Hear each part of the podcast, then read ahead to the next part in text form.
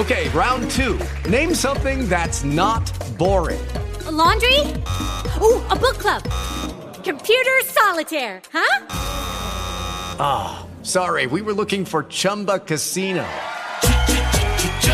That's right. ChumbaCasino.com has over 100 casino style games. Join today and play for free for your chance to redeem some serious prizes. ChumbaCasino.com. No purchase necessary. Full prohibited by law. 18 plus terms and conditions apply. See website for details. Blog Talk Radio. Good morning and welcome to Franchising and You, a production of Franchise Foundry.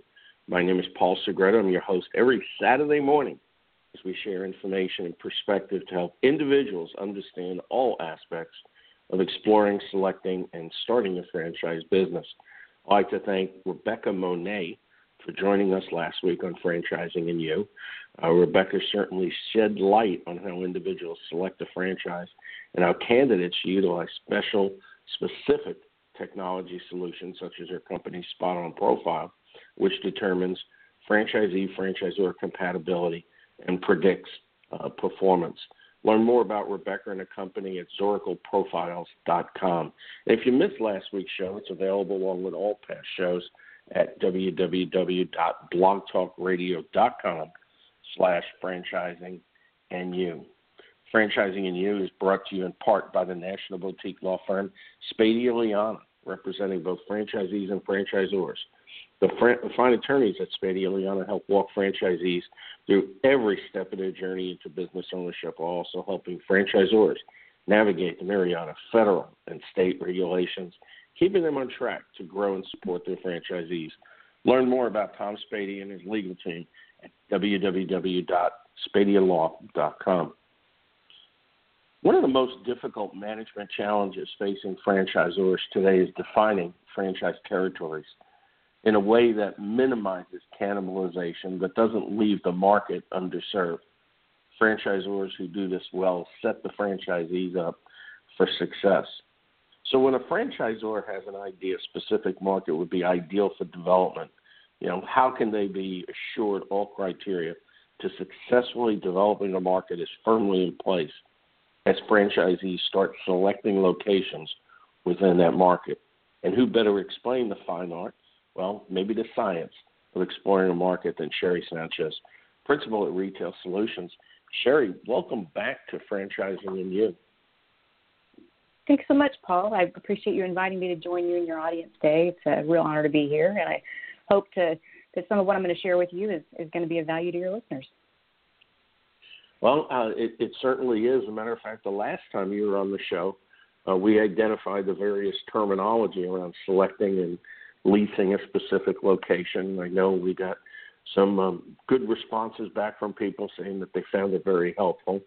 Um, so today, let's go to what should happen, I guess, prior to site selection uh, in exploring a market. So why don't we just start out right to the meat of it?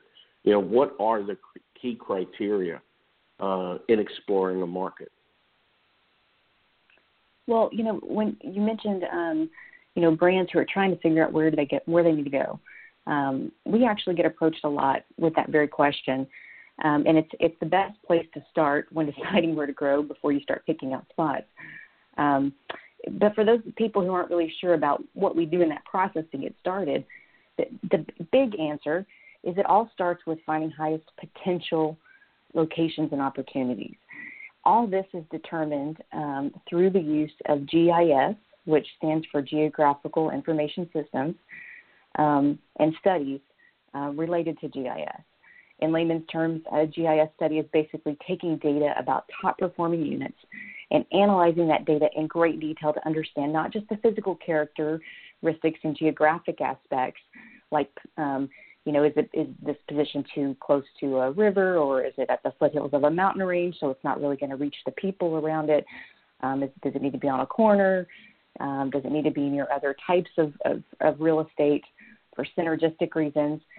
But even more importantly, that we look at the cultural geography, which includes, um, you know, consumer, uh, the consumer monetary spending patterns, how much they spend, um, also the consumption patterns, what are they spending it on, and how frequently, how far are people willing to travel, uh, to get what it is that they need and they're buying, and so on. So this information is gathered, it's analyzed and scrubbed by trained professionals. Um, you know, a lot of people actually have degrees in just this one field um, that are taught to draw conclusions and provide provide things like models, statistics, and thematic maps, um, get telling the story of what the data means. And what's really cool to me is that the models they run from this information actually are forecasted out five to ten years into the future. So what you described just a moment ago um, is that you and I were talking about about making sure that a property is going to be successful not just today but five to ten years from now, um, and making sure those market conditions are sound. You know with certainty when you're looking at a market that there's some scientific reasonableness that's maintain that's going to make it um, likely that you're a highly viable option for you uh, to be successful for years to come. Um, we, we talk about it as minutes over miles um, a lot of times um, you know, how long it takes you to get somewhere for a convenience-based reason. Um, that stuff also is taken into consideration. So um, that's kind of the high-level look of of how to get started, and that goes for whether you're looking at it from a country perspective. Um, we, we help brands grow into countries. We just did a study for the entire country of Mexico for one brand, and broke it down into um, territories and, and regions and sections and markets um, from a, a, a, master brand development sequencing all the way down to uh, dividing up territories for different franchise um, multi-unit developers, and then all the way down to the single franchisee one unit um, operator as well. Very interesting. You know, a lot of people don't think about uh, anything beyond the norm. I remember uh, back in the day, we won't go back that far, um, but whenever a franchisor was starting to map things out and they were working with a commercial broker, we brought out a whole bunch of maps and, you know, kind of guesstimated, okay, is this going to be a one mile radius, a three mile radius? And I remember by the end of the day, uh, there was circles all over a map. And uh, and basically that was the uh, the way it was all thought out, uh, or worse yet, you know you had four franchisees already in a market that potentially could have 12 and you start putting the circles on the map and realize oh my god if this one was just a mile over this way we'd actually have two markets and not one. And franchisors soon realized you know if we don't do this at least in some type of scientific fashion we're going to be actually under um, undersaturating the market so to speak. Uh, or underutilizing the market effectively.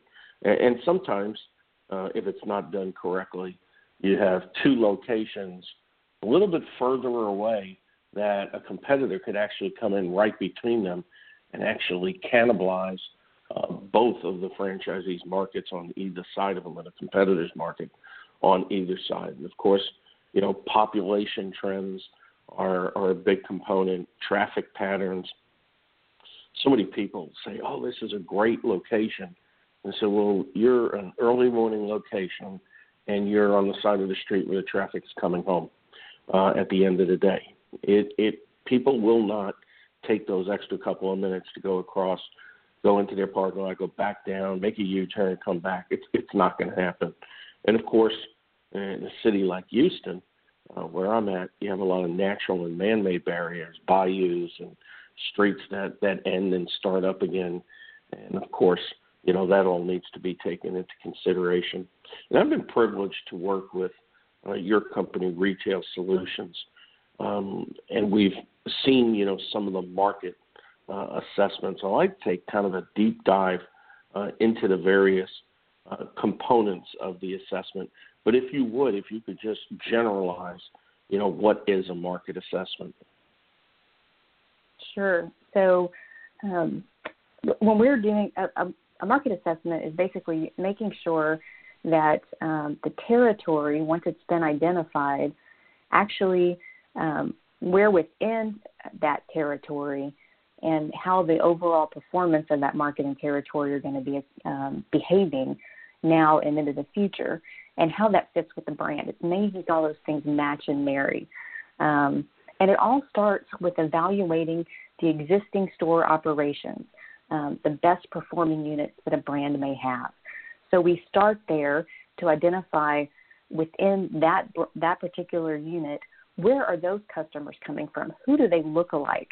Um, we, we, we want to get the best look-alike um, model um, figured out that we can. So we're going to look at everything from their phys- physiographic characteristics across um, several database examples. We're going to look at their sphere of influence, and these things include like how old are they, what gender are they, um, what's the population distribution overall of that type of person, how many of them are there within the market, um, what's their income level, are they educated, um, uh, the breakdown of of race or ethnicity.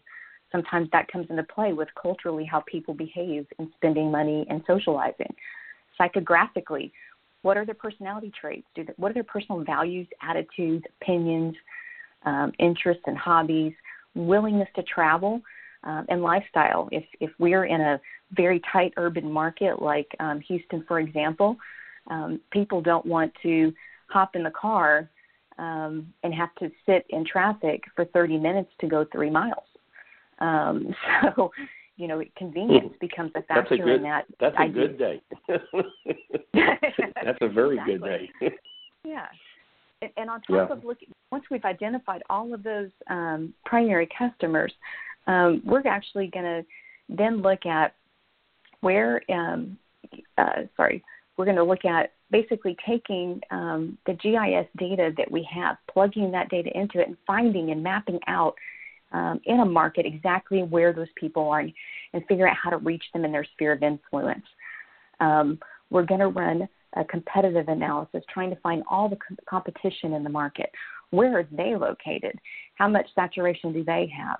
Would we be um, going in and, and competing in a market where nobody wants to spend any, another dime on a hot dog, and we're selling hot dogs. Um, is it, which would never happen in the U.S., right? By the way. mm-hmm. um, right, probably not. it, yeah, and, and in addition to that, um, and, and finding out, you know, where um, the competition is, is there enough room for us to enter the market, and if so, how much? How, how much of the market share could we capture? and how would we compete against that? And so we're going to take um, also the studies that um, you do as business operators and franchise owners, um, listeners. We're going, to use your information to tell us what you think your business projections are going to be, where, how you're going to market and identify these customers that we're telling you. Uh, what, what's your plan for that? How are you going to reach them? Because all those things come into play. Um, sometimes in a market, retail and restaurant space as it exists physically in the marketplace may not line up ideally with what the analytics tell you where you need to be. But it happens to be where the retail and restaurants and things like that are, so people are just used to traveling there. And that's actually another important factor to know is what's the difference? Is, is there a situation where I should wait for something to be built in my area that I need to be in? That the data and the science is all telling me this is it? Or should I take the risk that everybody, and there's enough of people willing to do it for a long enough period of time to sustain my business, traveling to where retail and restaurants exist today, where there's space available and physically on the ground. That information yeah, is absolutely. then also overlaid with basic market information. How much is space renting for? Um, how much space is available and vacant in the market? What are the rough construction costs um, that people are seeing on a per square foot basis? for um, traditional vanilla box retail space. Um, those kind of factors all come together to help us create a formula and, and put together a full map um, from beginning to end of how to take each step along the way to make a good choice about commercial real estate.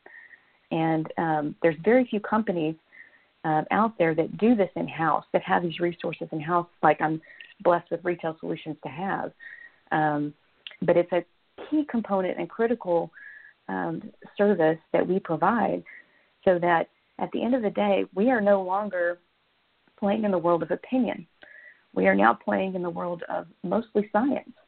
And um, there's and there's good reasons that um, businesses, you know, tend to thrive based on good science. Yeah, excellent. Uh, yeah, definitely in the world of science. And while we're mentioning it, you know, let's remind our audience about your organization, Retail Solutions, also a sponsor of Franchising and You. Retail Solutions helps franchisees locate, negotiate for, and lease or purchase the retail space, building, site, or build to suits best suitable for their new business ventures. Retail Solutions represents national and regional retail and franchise clients wherever their business growth leads them. And you can find Retail Solutions on the web at retailsolutionsre.com. Uh, Sherry, we, we actually have a question for our audience. Um, I recently signed a lease for my business, and the term is five years with a five year option. I was thinking, should I have just negotiated a 10 year lease so I don't have to worry about renewing, as five years can easily fly by? Or is a five year term with an equal renewal option more beneficial? Well, from your perspective as a business operator, a five year term with a five year renewal is actually been more beneficial. And I'll explain why. From a landlord's perspective, for him to protect his investment, he wants you in a lease as long as possible and committed for as long as possible. Unfortunately, um, 20% of businesses, new businesses, are going to fail within the first year of opening, and by year five, 50% fail. For your risk, um, it, it makes sense that focusing on the first five years of health and, and then having the option to renew is basically it's your option. The landlord at the end of that five year term can't tell you to move out, can't tell you that he's going to replace you with somebody else. It's your option to exercise. And you're not tied in if in your five year you're like, you know what, the profits aren't there, I'm tired, I think I want to try something new. You have the decision to make and the flexibility to make without the liability of being tied to that extra fifth year. So in my world, um, with with the clients I represent nationally and internationally, our focus tradition typically is to do a five year term with five year options, and we typically want as many options um, to back up the initial term as you have in your franchise agreement. So if you're signing a 15 or 20 year franchise agreement, we want to make sure that you have equal amount of options to to go all the way through the end of the term with that franchisor. Um, this way, you're not in a position where you have a lease in place but you can't operate the brand any longer, um, or you're not in a situation where um, maybe sometimes franchisors and, and, and brands go through these refreshes and they have these these resurgence in, the, in of popularity um, and attractiveness in a market, and you miss out on it because hey, you only had five uh, to ten years here that was negotiated, and it's you're and you're hearing in year ten that they're about to do this whole great new refresh remodel, and you're not going to be there at that space for it, and you're going to have to start all over if you want to stay with the brand somewhere else and spend all that money you did on build out all mm-hmm. over again. Um, it was a huge investment. Absolutely, that's a that's a great response, and I'll just add one thing: things change over a ten year period of time. Okay, I mean market trends new shopping centers, growth goes in a different direction. And if you don't think 10 years is a long period of time, I'll remind you that the uh, um, the um, iPhone came out just a little bit more than 10 years ago. We appreciate all questions to franchising and you. Just drop me a note at paul at franchisefoundry.com before or during the show, and we'll do all we can to answer your questions on the show. If we don't have time, you will still get a response from us talking going back to uh, what you were talking about in the um, in the market analysis, and you you mentioned about um, gauging things against you know the top performing locations or locations um, for whatever reason, looking at the at the numbers of the successful locations. Let's call them that. So if we're in a new market, let's say Atlanta, would and there was a bunch of franchisees in Houston would you use Houston as the base to determine the uh, successful locations and then take th- that information and kind of overlay it with Atlanta to get something close? Yes, that's exactly what we do. And we can do that right. anywhere. We can do it on a city basis, a state basis, a national basis. So um, sometimes brands say, well, we've worked out our supply chain and we want to make sure that um, we can stay east of the Mississippi River. And so we'll map out everything from, you know, the highest point north to the furthest point south farthest point west to Mississippi, all the way to the Atlantic border, and find all of the markets that are most similar um, in size, type, um, and highest concentrations of, of all of hitting all of the markers that are identified at the highest possible level. This is why mm-hmm. when people ask questions that it's one of my, my pet peeves I still get from brokers today or or from from brands is, well, what's your minimum population count? I said you could have a million people in a, in a in a city and not a single customer. That population total number means nothing to me. Um, Mexico City is a perfect example of that. You've got 30 million people, and less than 5 million people have the money. So if you're coming into that market and you're just looking at density, you can put locations anywhere. That doesn't mean right. you're going to be successful. So it's really, really right. important when we're looking at any market that we start with some kind of model. If you're a brand new brand that doesn't have existing units, we can actually model the psychological uh, customer base of top performing units of other brands that are similar. That's one way to, to, to, to do this. Um, and then monitor the sales of that unit whenever it's open to make sure that everything and, and reevaluate it as time goes on to make sure it stays stable and constant with the projections that we found. Um, there's different ways you can approach it if you're starting from scratch. So keep that in mind, those of you out there who aren't sure where to go and what to do. Um, these, these emerging brands that are out there um, are, are, you know, don't run away from them just because they haven't proven themselves yet. They may have a really great idea and um, just need some some really great information from a good consulting partner like us um, to make sure that they're they're using the science in a way that makes sense before making those first steps. Absolutely. Just received a uh, comment across the board said I'm listening, thinking I was going to hear about real estate. It's very um, it, it's very interesting that we're hearing about the business aspect of it and how real estate ties into it. Thank you. Uh, great comment. You know, I'm looking through a uh, market uh, assessment right now um, as my company, Foundry and Franchise Foundry and Retail Solutions, are strategic partners, and I get to look at this information, you know, quite a bit, and it's really, you know, opened my eyes, as I said, from you know back in the day, and of course, you know, it starts out with you know some very uh, interesting market information, you know, population, uh, where it was in 2010, where it is now, where it's projected to go. Um, but an interesting part of this, uh, and for one particular brand we are working with that uh, has a daytime and a, and a nighttime uh, attraction, um, it was interesting to see uh, daytime population, you know, listed in here. And a lot of people don't think about, a lot of businesses don't think about that. You know, um, I know right. I'm working with one in the breakfast space, and um, there's a there was, they got a great location, uh, very densely populated residential area, but no businesses in the area. So it's like everybody leaves during the day, and uh, it's been a little difficult.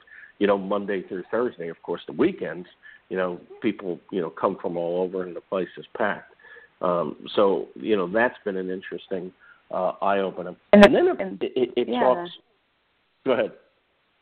I, I was just going to say, in the business, we call those bedroom communities. So basically, you're only in yeah, the community right. when it's time to sleep or have fun on a weekend.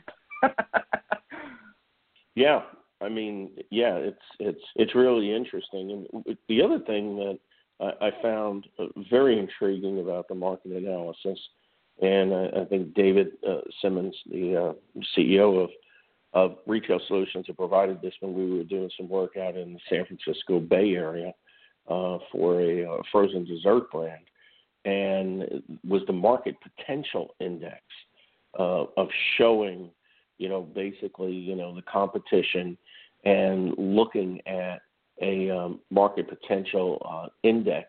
And basically, it was, you know, looking at where consumers were spending more than the national average or less than the national average at each of these brands. And it really was was interesting that it we took that information into the business plan because it opened our eyes to some things and and some of it you know has to do with you know consumer behavior and consumer spending how much money they're spending away from home uh, how much they're they're spending in restaurants, more uh, or, or or convenience, or bringing the food home. I, I mean, I was really really intrigued, and then the uh, market analysis goes to you know mapping out the area and seeing where your your top competitors are, and the uh, the number of of locations.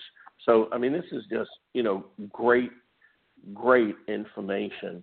Uh, and then of course, for those that are not aware, the market assessment can drill down into you know the individual submarkets. If you're doing the greater Houston area, obviously it could be inside the loop, outside the loop, it could be Sugarland, the Woodlands, and each can be looked at uh, individually this is just a, a lot of great information, Sherry. So I'm going to take a oh, step oh, back and say, mm-hmm. in all of this, what are the biggest wastes of time in exploring a market and why? Oh well, um, you know, first of all, I don't think there's such thing as a waste of time as long as you're seeking information. Um, but I have witnessed firsthand, and I'm sure you have too, in today's society, how obsessed everybody is with social media and having their their opinion known. And I what I find um, most often is everybody, of course, has an opinion, and the water cooler talk when somebody talks about starting a business, just that noise increases to a level that you can't let good information in. You can't sort through it. You can't filter it. Um, years ago, you know, like you said, when people were asking opinions um, about where to go to open up a business, it was an 80% art, 20% science. In today's information age, that's flipped to 20% art and 80% science. And why? Because businesses and advertising companies are demanding to know more about the consumer. They're using tools like credit card data, cookies on websites, creating apps to make your life easier for free just so they can track anything and everything about you that you do. This way they can target you to buy more stuff and understand more stuff. This translates into your business. So using a professional um, to help weed through that noise, get down to the science is going to save you time, which is going to save you money. Um, a lot of time, if you are working with a franchisor, you are putting up an initial investment with them that they're holding on to while you try to get a store open. The fastest, best way for you to get a store open quickly and make a good decision is to do it with really good information. And to do that, you need a professional. Um, there's nothing that will ever replace the knowledge and capability of a really good tenant buyer broker, one that understands not just your business. And it's and, the, and your the question we had earlier. This translates to that. So often, uh, co- commercial real estate agents think that it's all about a real estate conversation. Those agents are typically not uh, focused on tenant and buyer representation because when you're working with tenants and buyers, you have to understand their business for them to make good business decisions because real estate is just another business decision. So that's really, really key. And I think, you know, I, I some brokers don't want their clients jumping in a car looking at sites for locations and sending them addresses and stuff. I don't mind that so much. I want to know what it is you like about something so that I can, you and I can have a dialogue along the way and I can explain to you, okay, I see why you like that site. Let me tell you why the site may not work for us. And let's talk through it so you understand. That way, when we come to the really good sites, you're going to be ready and excited, and you're going to understand why they were good choices. So it needs to be a sure. it needs to be a team effort. It needs to be a partnership. Uh, we want to be a resource for you. Um, we don't want to, you know, if it's if there are brokers out there, that's not the case where it's one and done. Give us the money. We're moving on. Thanks. Good luck. Um, we're about long-term relationships, and we want you to still like us in five years. and call us sure. to that next unit, you know. So um, well, it's really it's, important to have a partner. Right. And, and and and and about the you know the relationship because you left out something with experience and knowledge and everything else, which of course is you know your network as a commercial real estate broker in the area. Because a lot yes. of times, what I have found, you get uh, a, a, a person looking at a franchise, and it drives me nuts when they want to do this ahead of actually committing to the franchise. That's when I have a problem with them getting in the car, driving around, they don't even know what they're looking for. And then they try to get in touch with the property owner, and the property owner asks who they are, and they're not a franchisee yet. They're not represented. And a lot of times, as we know, especially when you're dealing with more you know regional and national uh, developers, they're not going to give them the time of day, or if they do, certainly not going to give them those favorable terms that a professional can help to structure and negotiate. So that's where I find that you know, they waste a, a, a lot of time and they don't know what's going on in the area. And, and, and the big thing that they don't know, they don't know about that piece, that parcel of land a quarter of a mile from this shopping center that's getting ready to break ground and that the anchor in this shopping center is actually moving to that shopping center. That's right. It's that, that local market knowledge of being, I mean, we, we I, I mentioned earlier, we do this uh, in multiple countries. We do it all across the U.S. And every time there is a local market broker with local market knowledge that we have developed a relationship with that's helping us on the ground uh, with that very information. Um, I'll be talking yep. to a client in New York about a site in a small town in Alabama. He'll ask me about a specific property, and I'll have an answer for him. He's like, "How do you know that?" I said, "That's my job. I have yep. to know that. It's what I do." So, um, feet on the really street, good boots key on point. the ground. Yep. Mm-hmm. That's right. Yep. Very much. So, Sherry, is, is there a different approach when, uh, let's say, a, a franchisee or even the franchisor is is searching right out of the box for multiple locations at the same time or in anticipation of very rapid growth? Uh, yeah, um, you know that this is where we would take a model if if you know there weren't existing brands uh, or units open.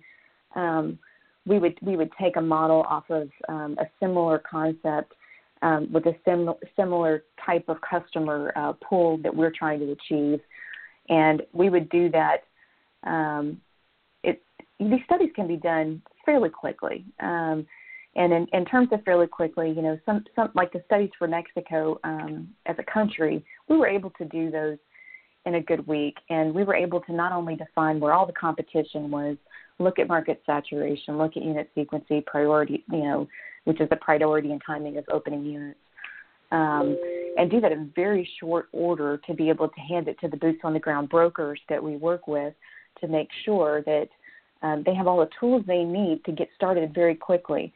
And this includes, you know, doing master development um, uh, plans, drilling that down then into a multi-unit developer plan where you've got a a very large um, entity that can purchase and open multiple units at the same time, and then which order they should open and how to divvy those territories up without leaving money on the table. Um, good example, Houston, Texas, huge market. Um, had a client that went to that market and decided to sell all of Houston to one franchisee, and they only had to open up five units in five years. Houston is massive geographically massive. It's one of the oh, largest God, yeah. geographical areas of any large city in the U.S. And in addition to that, you have lots and lots of density there. It's it's constantly competing about whether it's going to be the third largest city in the country, um, or move up, you know, from there. And so what what needs to happen is before somebody gets too excited about selling off a franchise to a particular market, they need to meet with somebody like us who can say, look, you can do as a brand, you know, 45 units in this market, um, which with some brands, that's not unrealistic for Houston at all. I have clients with some fast food concepts that have, um, you know, more than 100 units in a market. So, oh, absolutely. Uh, really, yeah. yeah. So it's it's really um, important that they're not tying up the whole market or an area that's too large for one franchisee to develop in the amount of time that it should develop to take advantage of the market conditions that have been projected. We're dealing with five and 10 year projections. So you want to open up units as quickly as possible. That should be the goal. Um, but you want to do it strategically so that you don't create a problem with having units open and fail, open and fail, open and fail. And we have to, you know, we've all seen that happen where a brand will come into the market and explode really fast. And then all of a sudden it has to do a major retreat because either operationally things were off or they didn't do these first steps.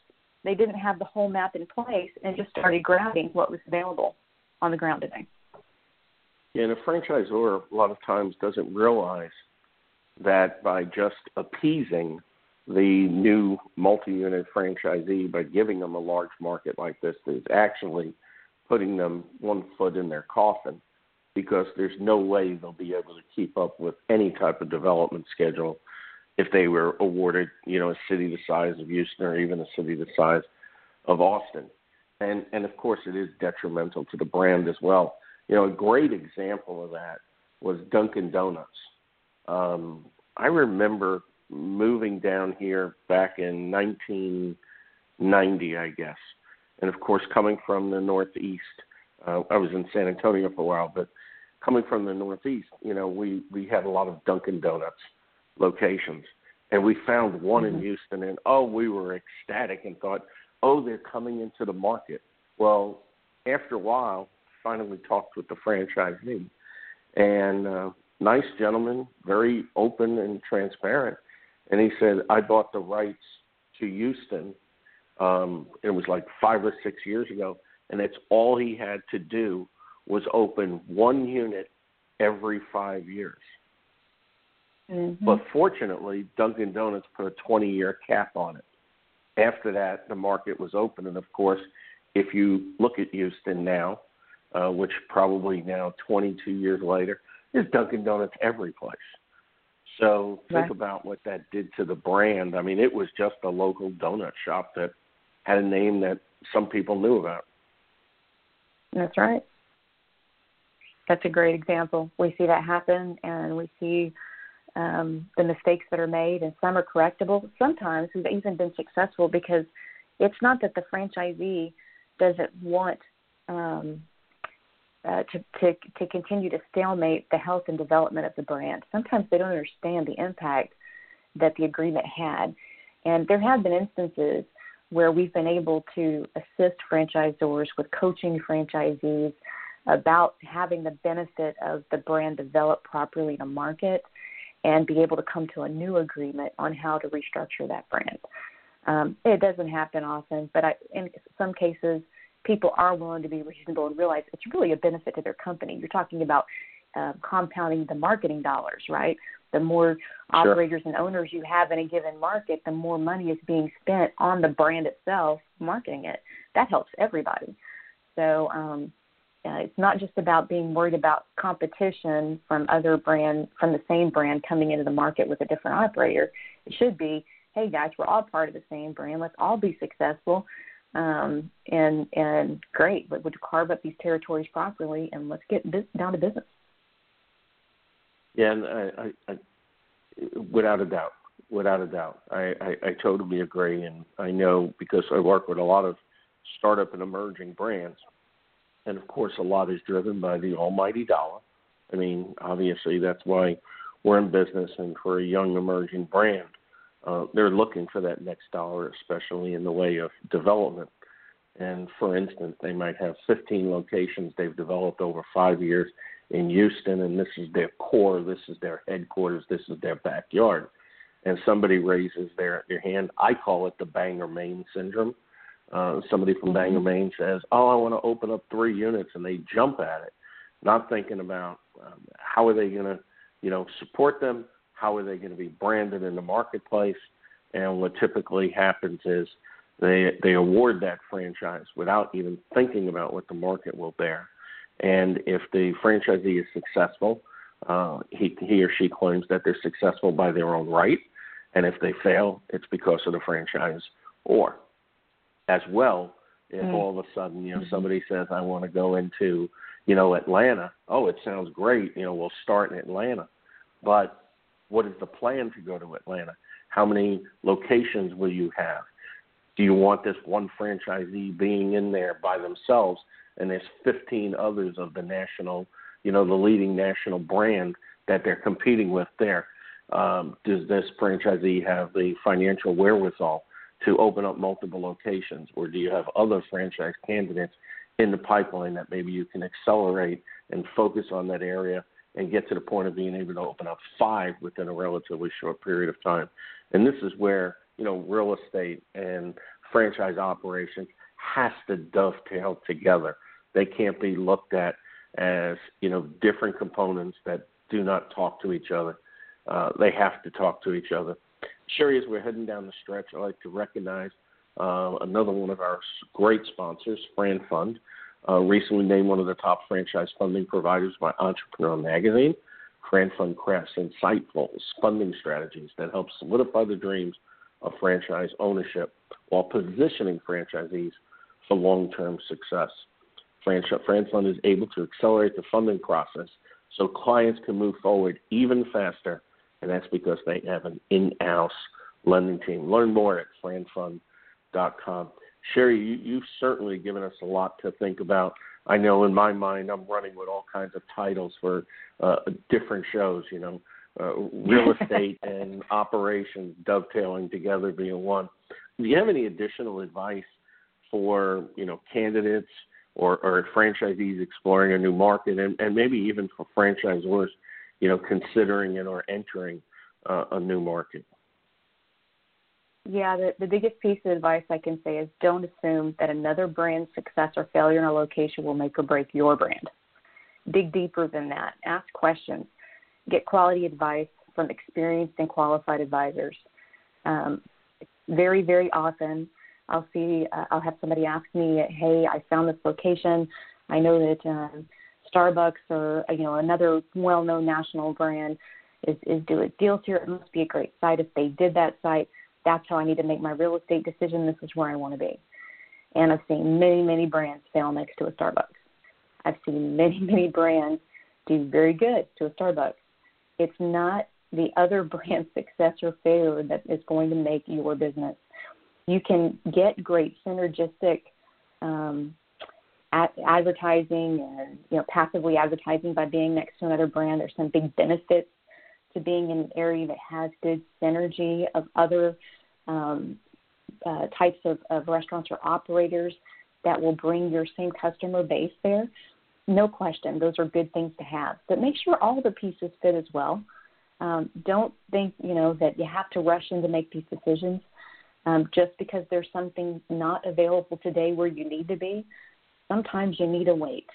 Um, that's really really hard to do in business. Um, but it's something that is a really big, critical piece of the pie for making sure that you're making the best use of your capital, the best use of your time and your energy, and you're entering the market in a way that you're set up for success and not going to be one of those businesses that's going to close in the first year of operations. Yeah, absolutely. I, I kind of chuckled to myself when you mentioned about Starbucks. Recently we had somebody say, "Oh my God, you know, it's got you know thirty thousand cars a day or a week, you know, going in and out of there," and um, until he stopped to realize that like seventy percent of them only went through the drive-through, so people never got out of the car. That wouldn't help him at all. Mhm. Right. Sherry, There's thanks a reason again. that we I ask, we appreciate ask you. the questions we do. Yeah, exactly. Yeah, and sometimes it's the it's the obvious things that get overlooked. I really appreciate you being our guest again on franchising and you, and of course, really appreciate the uh, support that you and the rest of Retail Solution uh, provides franchising and you. Without you and uh, and other sponsors, we wouldn't be doing what we're doing today, which is just you know great things on a on a daily and a weekly basis and look forward to really helping uh, a lot of people. Thank you very much. Oh, thank you so much. I I couldn't be happier to be here to help you and your listeners, and would would absolutely love the opportunity to do so again. If if anybody has questions for me, please don't hesitate to go to our website at retailsolutionsre.com. Um, you can find out more information about what we do and how we help people. Um, I'm on there um, all, all of the, the people we work with on there. You can find out more about our analytics division. Um, you can find out more about the clients we represent and work with.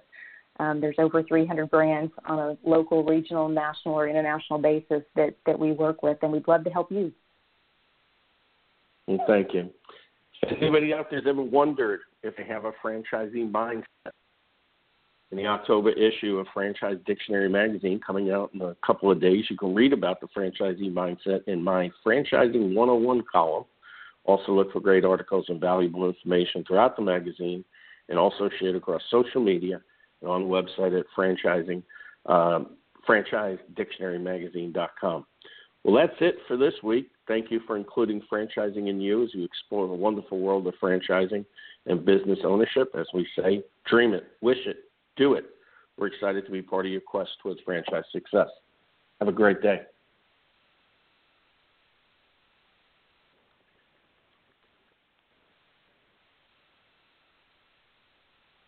Hello, it is Ryan, and we could all use an extra bright spot in our day, couldn't we? Just to make up for things like sitting in traffic, doing the dishes, counting your steps, you know, all the mundane stuff. That is why I'm such a big fan of Chumba Casino. Chumba Casino has all your favorite social casino style games that you can play for free anytime, anywhere with daily bonuses. That should brighten your day a.